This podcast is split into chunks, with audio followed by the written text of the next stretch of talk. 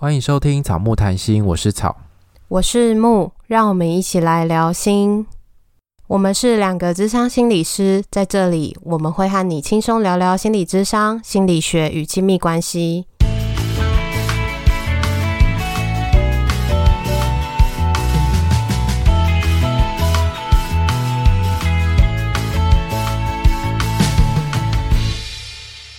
本集音乐由 OU Music 提供。如果有在追踪我们 IG 的人呢，就会发现最近木被感染了那个 COVID-19， 他确诊了。然后目前是我们今天录音的时间是5月16号，然后在这个时候，你已经要解隔离了吗？我已经解了，我现在已经是自主健康管理的时间。那你还要在自主健康管理多久？7天，现在是7+7。因为这个几加几呢，后来真的搞得好乱，因为身边其实也有陆陆续续有一些人确诊，然后我都想说，好，那我来找一下资讯，如果确诊的话到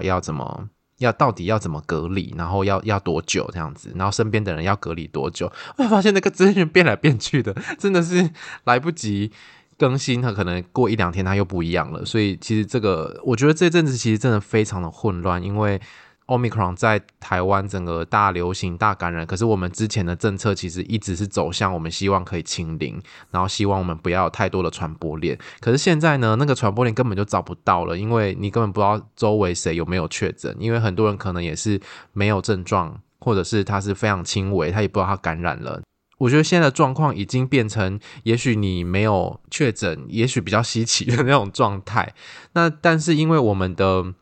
目前长者的施打疫苗的比率还比较低啦，所以我觉得我们大家还是要小心一点。那我们今天呢，就请我们的大来宾木呢来分享一下他的确诊故事。那请问木哦，第一个你怎么发现你确诊的？我一开始是先咳嗽，然后我也没有觉得说这可能跟症状有关。然后那时候咳嗽我也是很纠结到底要不要塞，因为我都有在逛 PTT， 然后大家就是 PTT 的乡民都会说，你没有症状你就不要快塞，因为你塞了之后如果结果是阳性，那身边的人就会很麻烦。所以看到很多 PTT 的乡民就会说，没事就不要乱塞，不要就是想说我来看看自己有没有中这样。所以那时候有咳嗽的时候我就会觉得，那我这样到底要不要塞？所以我那时候很纠结，然后后来我就是想一想，觉得还是塞好了。然后我塞了之后，就还是那时候塞是阴性。然后但我会特别有这个留意，是因为当周我有接触到确诊者，但也不是很长时间的接触，是可能就在同一个空间，然后不知道有没有接触到这种程度。你是说在一个比较大的空间吗？它其实是同事的个案，所以可能没有很直接的接触，因为你同事应该比较危险。但是我跟同事吃饭 ，Oh my god！ 所以我那就感觉蛮危险。但是我同事是阴性，所以我也会觉得说，就是那应该也不是同事传染给我吧，或是他可能症状很轻。因为一开始在咳嗽的时候，我就会想说，哦，好，我最近有接触，所以我可能要留意，因为那也不知道算不算接触，你就会觉得，哦，好像离你自己有一点近，所以我就快塞之后还是阴性嘛，就觉得应该没事。然后隔天是下午就开始发烧，然后就觉得那时候没有到很高，那时候大概37，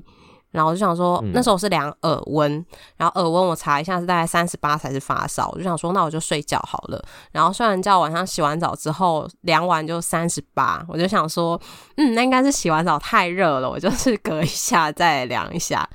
然后隔一下之后还是38，我就觉得完蛋了，就觉得应该8-9不离十，然后我就去做快筛，然后筛出来就的确就是浅浅的阳性。然后我就觉得那应该就是中了。天哪，你当下的心情是什么？我不就是想说那到底要不要塞，后来想说发烧还是塞一下好了，因为那时候看台中的政策，就是你要去做 PCR 的话，你要带那个阳性的快筛的那个结果才能够去做 PCR。 然后我就想说好吧，还是塞一下好了，这样如果中的话至少确定的话可以保护其他人。然后我就塞，然后发现不是要等15分钟嘛？那15分钟一开始就大家如果做快筛应该知道，你那个试剂滴下去它就会从后端然后有一个颜色然后慢慢的往前跑嘛。然后那时候一开始就先跑出 C， 你就想说那应该没事吧，就是 T 好像没有颜色，可是是随着时间那个 T 才会慢慢的浮现，所以他才说要等15分钟，你要看15分钟到30分钟的结果。哇，那这15到30分钟真的好煎熬哦。所以后来那个 T 浅浅的出现的时候，就想说哦好吧，那就要来那个查要去哪边做 PCR， 因为隔天是礼拜日，所以能做的地方其实就不多，然后就开始在想说那要什么时间去做，是要早上去做吗还是下午去做，那如果要去做的话，那前面要做些什么样的事情，例如说要买哪些东西，可能要开始准备，如果 PCR 的结果是中的话，那我就不能出门了，所以那时候就在想说那要买什么，就开始在查资料，然后也开始跟比较近的朋友，有一起吃饭的朋友讲说我现在快筛是阳性，然后大家要留意自己的状态。对啊，这边也跟大家宣导一下，就是如果你觉得你自己很可能感染，然后你去筛了确实出来也是阳性的话，你可能要回溯你前2-3天有接触到的那些人，尤其是有密切接触或是有一起吃饭或是一起生活的那些人，请他们也要小心。因为他的那个定义是说你是15分钟有2个人都没有戴口罩，那就算是密切接触者，所以就会是家人啊，或者是跟你一起吃饭的朋友。对，所以就是也要请他们留意身体的状况。对，所以我那时候就跟大家讲完之后，大家就好像都还好，因为我那时候礼拜我还有跟我朋友吃饭，然后那时候我就跟他说我可能有接触到，有跟那个确诊者有，如果是这样说应该算是足迹吧，足迹重叠，这样应该算足迹重叠吧，不算接触确诊者。对，然后后来他就说没关系啊，反正早晚都会中。我朋友就跟我说没关系，因为那时候很豁达，我男朋友还说你有咳嗽你还去跟人家吃饭，我就说我问过他，他说没关系。对，然后他目前也都没事。那后来你朋友有中吗？没有啊，就是都没有中啊。就你有事怎么这样？啊，然后重点是那时候我后来PCR 出来结果中了之后，我就在跟我礼拜二有一起吃饭的朋友讲，因为我想说礼拜二应该隔了有点远，然后但我还是跟他们讲一下，就其中有一个朋友就跟我说他也中了。对，所以我其实会不知道说我的感染源到底是哪边，因为我原本会以为是后面那个有足迹重叠的部分，可是我再往前推，其实我的朋友也中，我们是同一桌4个人吃饭，然后那桌里面就只有2个人，就是我跟我的朋友中，然后我朋友还比我早中，所以我也不知道到底我是从哪边被感染的。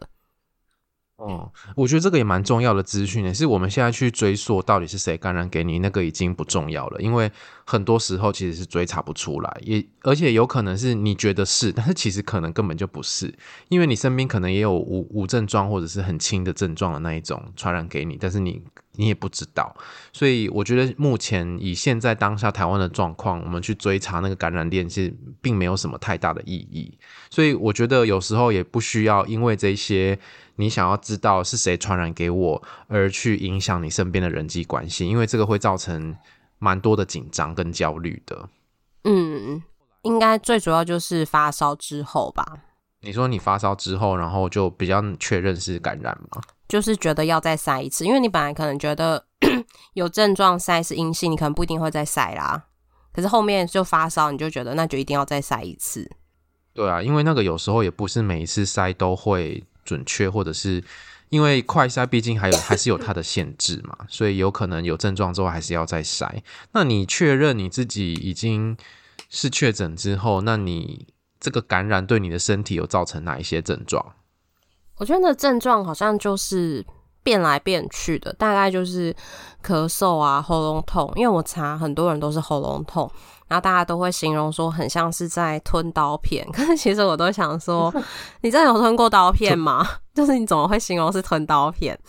反正就是一种，还是你是吞针，吞咽会痛，吞口水会痛的那种程度，然后会打喷嚏啊，流鼻水，发烧，头痛，就是这些我都是在不同的时间有经历过。然后那个喉咙痛也不是说一整天都一直喉咙痛，我自己的状态啦，因为我就喝非常非常多的水，我喝大概每天都喝4000，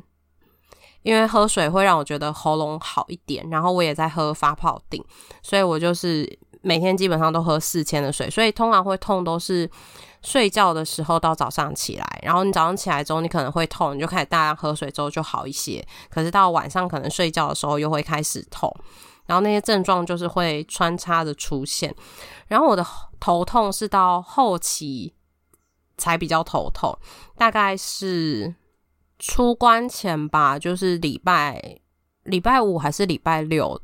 晚上在头痛，就睡不着，就是可能先睡着之后2-3个小时之后起来头痛，然后就吞一颗止痛药才能够睡觉的程度。啊，这么严重哦！那时候就是非常的痛，就是觉得头很胀，就是在那个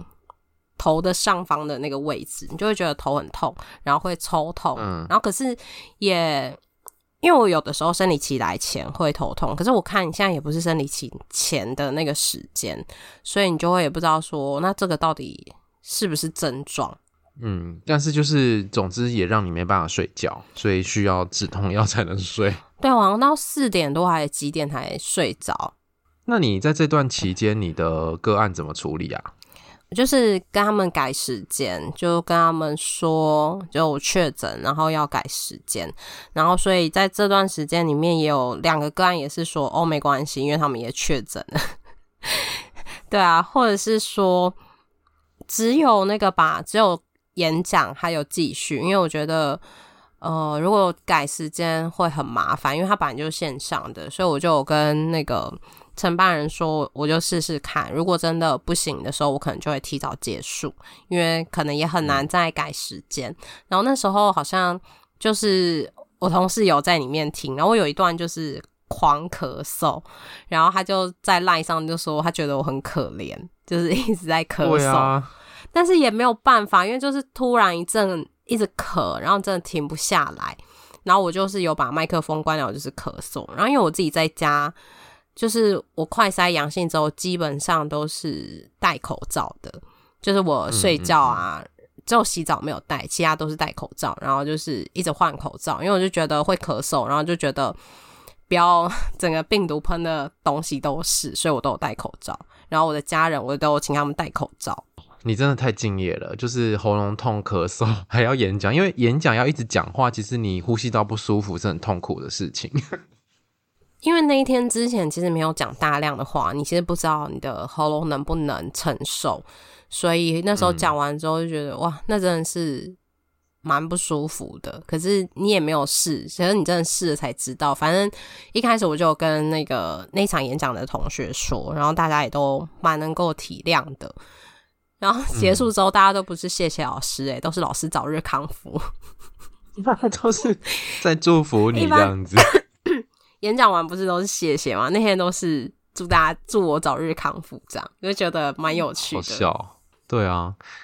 哎呀，不过因为我们的工作形态目前是比较算是自由一点啊，所以其实只要把个案排开，然后这种演讲你如果可以接就接啊，不能接就可能跟主办单位说要延期，其实也还好。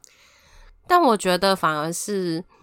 一般以前在做专任的时候应该会好一点，因为专任那些东西是你在家也可以做的，可是现在个案这种就是没办法。那你身边的人知道你确诊的反应是什么？我记得那时候我家人就问说那是怎么样被感染到的，然后我就说我不知道，然后他们就也停了。然后我觉得大部分的人好像都是问说那你现在还好吗？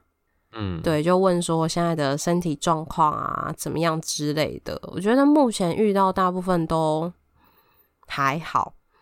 就是都是蛮友善，但我不知道就是跟大家接触之后大家是不是友善的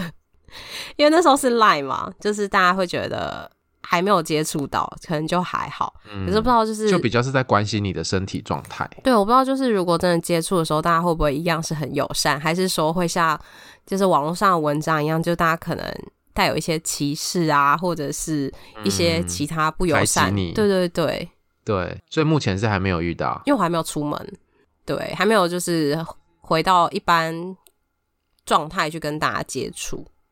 因为其实那个经过5天之后那个传染力是已经很低了啦，就是你从可能确诊后的5天或是你再拉更长7天之后那个传染力是不高了，可是我觉得大家可能多多少少还是会有一点担心，就是你可能还有一点轻微的症状，那是不是你体内其实还有病毒这样子？可是因为那个病毒的数量已经不一定能够造成传染了，所以我觉得就是大家这个时候可能就真的要多看一些科学的数据。我看到 PTT 上面有讨论，是写说有人就说同事隔离完之后还在咳嗽，然后他希望他可以不要来上班之类的，然后但是下面大家就会开始在讨论说，有咳嗽不代表说还是会传染，而且大家都会戴口罩，你可能自己就是跟他保持距离，又或者是说现在政策7+7，那就是代表7天之后大致上应该就是没有任何问题的。然后我就想说，如果你的同事被感染了，那他们一定会先怪你就想说是不是你那时候还没有好，然后就出来上班，然后就传染给我这样。可是其实这个也难说，因为他很有可能是在其他地方被其他人感染，只是他不知道而已。可是因为你是有确诊的人，你身上带有这个标签，所以当他出事的时候他会先怀疑你，我觉得是有这个可能。嗯，但如果这种时候发生的时候，可能就会跟他说你也不知道到底怎么被传染的啊，说不定你在外面吃饭啊，说不定你自己没有消毒啊，你自己口罩没有戴好啊，很多人口罩都没有戴好啊，都没有遮住鼻子，有的时候你的鼻孔根本就露出来，走在路上有些人根本就是乱戴，真的。而且我就是有一些个案，他们就是会口罩可能就是戴着口罩讲话，其实太闷了不舒服，他就会拿稍微打开来喘口气，然后我就想说可以这样吗？应该不行吧。可是其实他是说15分钟嘛，所以就是位置坐远一点，然后不要是一直没有戴口罩的，其实应该就还好。所以我觉得大家可以不用过度的恐慌，因为现在其实有确诊并不是什么很稀奇或者是一个很可怕的事情啊，因为现在确诊的人确实蛮多，如果你身边没有确诊的人出现的话，可能就是你没朋友好，那你自己后来怎么样调适你确诊之后的心理状态？我觉得就是一种麻烦因为那时候其实也没有想过说自己会中，因为我就觉得应该不会遇到，所以我的保险就没有再续保。那时候第一年那个500块的时候我有保，然后后面就觉得应该不会再遇到，就大家在抢的时候我就觉得算了不要去抢，然后我就觉得不行以后不能想说应该不会那么衰，偏偏就是那么衰，就还是要保保险我觉得调试我大致上都蛮平静的，就是看到那个结果的时候，然后那个平静是我就觉得 OK， 那我就是想那我下一步要做什么，例如说快筛阳性之后我就想那我接下来要去查我要去哪里做 PCR， 然后或者是我要通知谁，然后 PCR 结果出来的时候我就是也是在想说那我要跟谁说，然后我的家人他们的，因为可能家人要去查这些东西就比较麻烦，就会是我帮他们查，然后我就告诉他们那依照现在的规定你们几天不能出门，然后你们可以去联络你们的公司，就会变成就是一直在处理事情，没有太多时间去有那些情绪。可是感觉好像你确诊之后其实有好多资讯需要更新，然后你需要知道接下来需要做什么，反正就是需要做什么就去做什么这样子。对，就是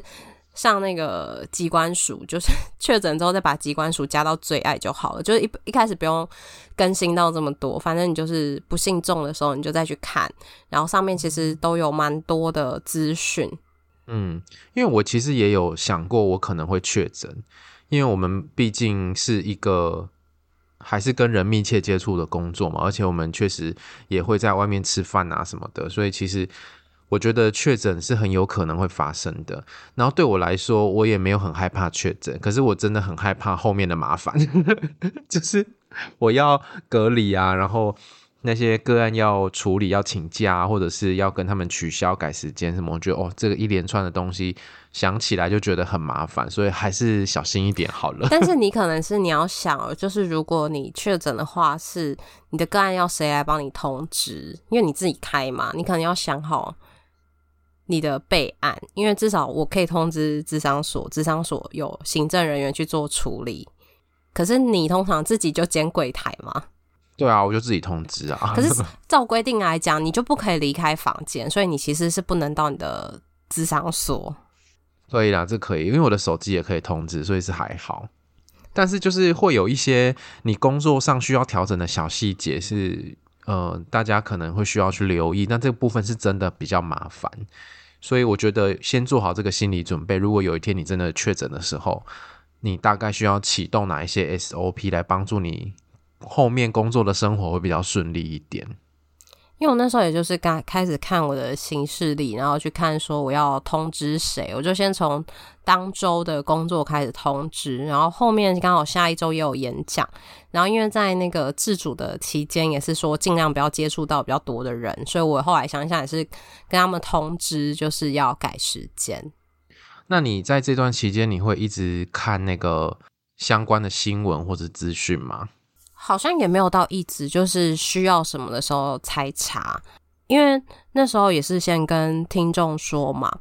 一开始的时候是我那时候在限时动态的时候问大家有没有去买快筛，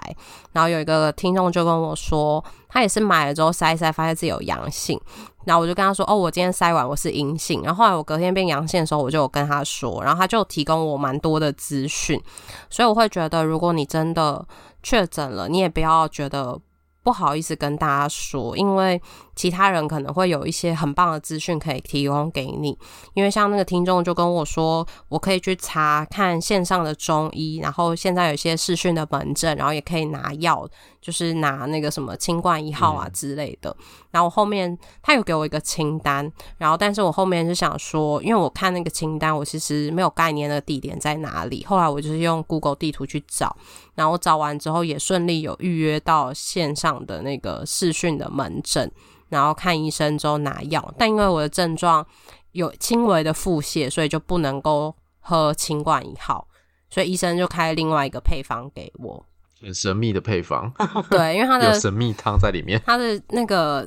配方有很多个药方，然后其中有一个药方叫神秘汤，然后我查一下神秘汤好像本来就是一个配方，所以它就是一个配方再加很多单个药材组合起来的一个配方。所以你没有喝到清冠一号？我没有喝到，但是很多人有喝到的时候都跟我说很难喝，但是乙烯说还好，但很多人就说应该就是很苦。那我蛮好奇的，你怎么拿到药啊？因为那时候我家人可以出门了，然后就是请家人去拿。如果像是这种没办法请家人去拿的，不就好像有用好像有可以宅配，或者是你附近的，因为它现在很多的制度，很多的不同的管道，有一些会是说药局可以帮你送到家，或者是诊所可以帮你送到家，然后这个你可能都要再询问一下。好，所以就是如果需要视讯看诊的，然后还有后续拿药的问题，就是可以上网再搜寻一些资料。就是目前如果你在家里面你需要看诊的话，其实都有一些视讯门诊的服务，或者是直接问那个诊所，他们可能可以跟你讨论，但这个时候就是要找家里附近的会比较方便。好，然后你知道之后你的家人怎么处理啊？就是因为他们可能也要匡列嘛，或者是他们也要居家隔离，所以他们就隔离了吗？对啊，就是那时候就跟他们说在等 PCR 的结果，但你们可以先联系，然后等结果出来之后你们也就马上就不能出门了。然后那时候结果是晚上8点多出来吧，然后就跟家人说，然后请他们去联系。那他们有说什么吗？没有耶，他们都只有问说那他们是要怎么算那个天数，什么时候才能够出门，然后出门之后要快筛嘛，所以就要算说家里的快筛够不够，然后后面的话要怎么再去买。那你会不会觉得对他们有点不好意思，就是因为自己确诊了，然后他们生活也要连带的受到影响？我是觉得还好耶，因为我也不是故意的，然后而且他们其实没有很多天，他们就3天嘛，3天，然后后面4天就是稍微的有一点不方便，我是觉得还好。那感觉上家人这一块还蛮 peace 的。你会担心他们也确诊吗？就是因为毕竟家人可能年纪比较大，会有一些担心啊，所以他们那时候也是会快筛，所以就是也会问一下他们的结果，然后或者是他们也会问说那你现在症状怎么样啊，然后或者是那时候他们要出门去拿药的时候，也会跟他们说，他那时候还问我说他可不可以去看医生什么要去针灸，我就跟他说现在你应该不适合吧，你应该要等7天过后，然后就会他会问我说他可不可以去做什么时候，我就会去跟他讨论。嗯，不过幸好就是你家人可能也没有那种很必须一定要出门，比如说有些人可能是慢性疾病啊，或者是他必须要去外面做一些必要的事情，听起来好像比较没有这种。可是那种必要的事情现在就真的也没办法做啊，就是可能就要想办法去解决。对啊对啊，就是要想一些其他的方式。就是我觉得如果我是你的话，我会觉得啊，对他们有点不好意思，因为就确实也让他们有点麻烦，然后他们可能要照顾我，或者是要为了让保护他们自己，他们也必须要做一些防疫的，比如说清消的措施什么的，就会比较麻烦。然后有一些事情本来可以需要外出做的，也需要改期，或者是要做其他的规划。我觉得比较麻烦应该是吃东西吧，因为就会变成说，可能就是他们要可能帮我准备吃的，然后帮我准备水，然后我要跟他们说我需要什么，这我会觉得比较麻烦，因为就是以前你都可以自己做这些东西，但现在你就没办法要请他们帮你，然后这我会觉得比较麻烦。然后其他就是也会稍微觉得有一点麻烦，但就也会觉得说就也没办法。然后跟他们说要做清消那些，他们有没有做你也不知道，因为你也看不到，那你也只能想说那我跟你们说，那你们有没有做我就也没办法。那因为我们做这一集其实有一个很大的重点是，就是让大家知道说其实现在目前的状况是有确诊是一件越来越稀松平常的事情，所以大家不用太焦虑。那因为之前有一个听众也有私讯给我们说，他其实非常的焦虑，如果有确诊的话，因为如果他确诊了，他会好担心他工作里面的其他人对他的看法，会不会觉得是我怎么那么不小心，或者是责怪我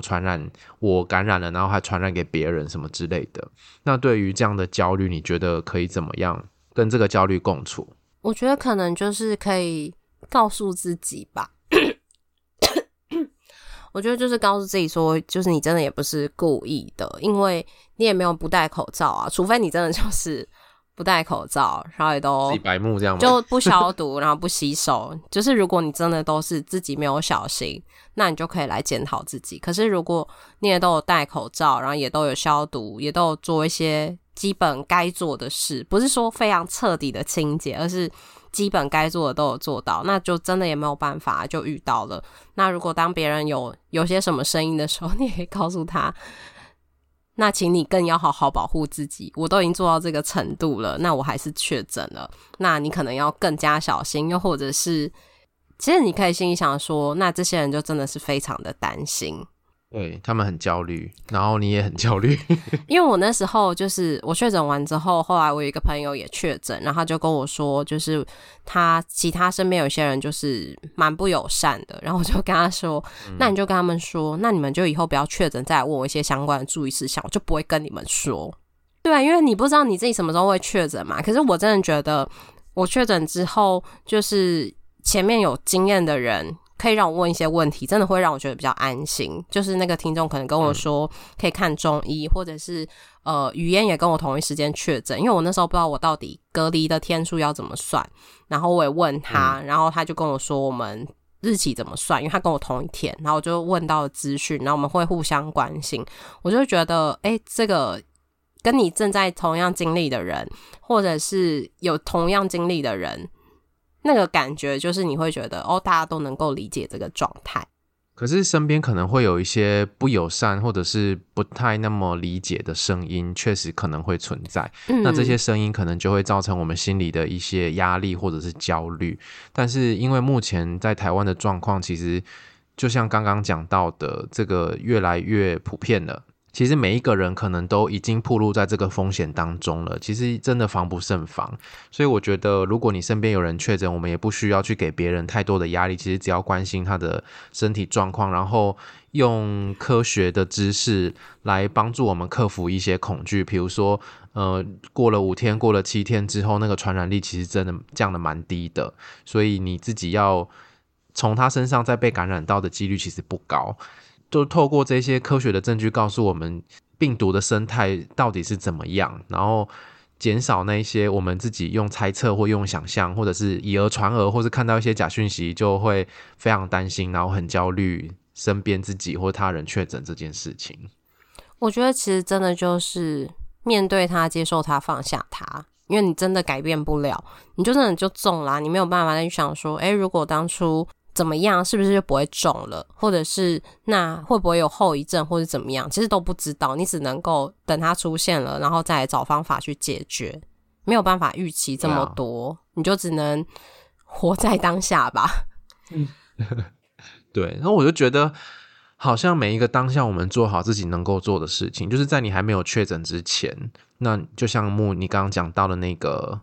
就勤洗手啊，然后消毒，戴口罩，把口罩戴好，然后如果你真的很害怕，你就尽量去不要跟人接触，或是保持社交距离，这些你都做好。然后如果你真的确诊了，那也做好确诊之后该做的事情，那我们前面也有一些分享，所以如果大家还需要其他的资讯，其实都可以在上网去搜寻，或者是打1922去询问，或者是那个吧，社群就是一个蛮好的资源，就是你在上面讲的时候，其实就会有一些知道相关资讯的人都会很热心的会跟你说。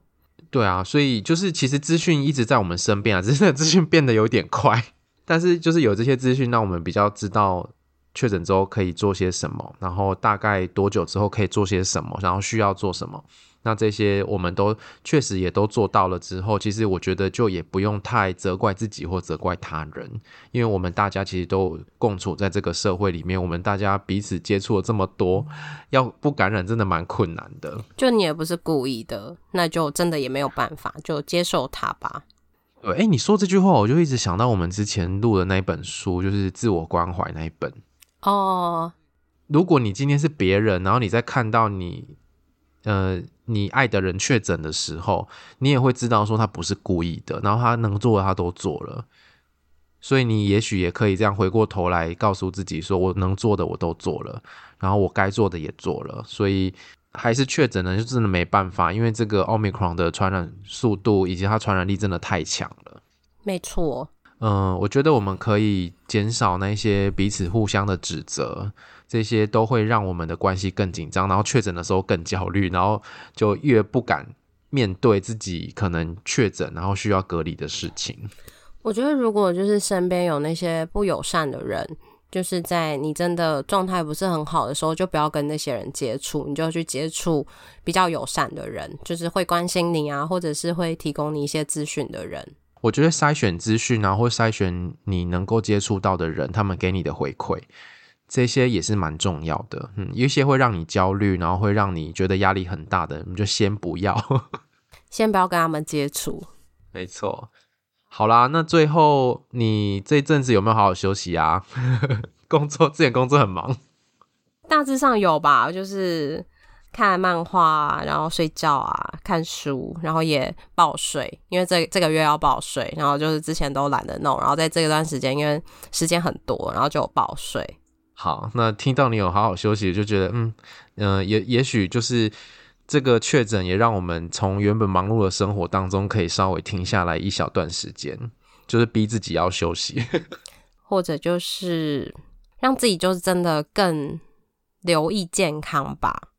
那至于有没有什么后遗症就也还不知道，但是如果有也就只能去治疗或是找办法去处理而已，因为真的也没有办法做些什么。有一些人会担心什么肺纤维化类似这种东西，不过目前是好像在 Omicron 感染的那个数量里面，有肺纤维化的人好像几乎非常非常少因为它比较不会攻击下呼吸道。好啦，但是这部分也不是我们的专业啦，所以我就觉得在心情的调试上面，就像我们刚刚讲的这样子，其实确诊也不是什么稀奇大不了的事情，那我们就做我们该做的事，能做的事，然后不用过度的焦虑，也不用过度的暴露在这些资讯当中，然后过好我们每一天的生活。真的，如果确诊了就接受它，放下它就好了，过好每一天的生活，想吃什么就吃什么，想做什么就做什么，因为你就想说，那我等什么时候再来的时候，你确诊就不能了，你就不能吃了。那你现在有没有什么很想吃的东西？我现在很想喝冰的，但是因为咳嗽还没有完全结束，然后也还在吃中药，因为吃中药他就会说不能吃冰的、甜的跟辣的，所以你吃的东西就会被局限。你前几天不是还说哦好想喝饮料，我想要喝冰拿铁，我想喝冰拿铁，很好笑。对，就所以就珍惜活在现在，嗯，好好照顾自己，没错。好，那我们今天的节目也差不多到这边，感谢今天分享自己故事的来宾希望大家不要遇到。没错，如果你喜欢我们的节目，然后想鼓励我们做出更多好内容的话呢，可以记得到 Apple Podcast 或各大平台给我们留言跟5颗星，也欢迎来追踪我们的 IG 跟 FB 粉专，我们会在上面跟大家互动。我不知道你有发现，就是我在讲那个什么我确诊的时候，我发现 IG 的限动的那个点选的人次超多，比平常多很多。是哦就大概有比平常可能应该有多个1-2倍以上，所以就是你有蹭到那个流量密码可能哦，可能就是分享一些比较重要的东西， IG 就会把你推播到前面。好，个人档案可以点选连结找到抖内的方式，欢迎大家是非让草木茁壮，也希望大家保持身体健康，心情愉快。如果不幸遇到，就面对它，接受它，放下它，然后让自己早日康复。那我觉得就是反正我们就保持平常心啦，就是它就会像一种第5个新冠病毒一样，就是也是会在我们生活当中发生。然后如果你家里面有老人或者是小孩，尤其是老人，他们还没有施打疫苗的，请他们赶快去施打疫苗。所以我们整体的疫苗覆盖率提升之后，我觉得我们就不用这么担心这个疾病，或者是一个很好的方式啊，你就不想要跟长辈吃饭的话，你就说我们都不要一起吃饭，这样为了你们会比较安全。对，没错用这个方式就不要跟他们一起吃饭，因为吃饭就会超过15分钟没有戴口罩的接触。对，就是你没打疫苗，这样我们还是不要一起吃好了，为了你的健康为了你的安全。对，没错。好，那我们这一集就到这边咯，拜拜，拜拜。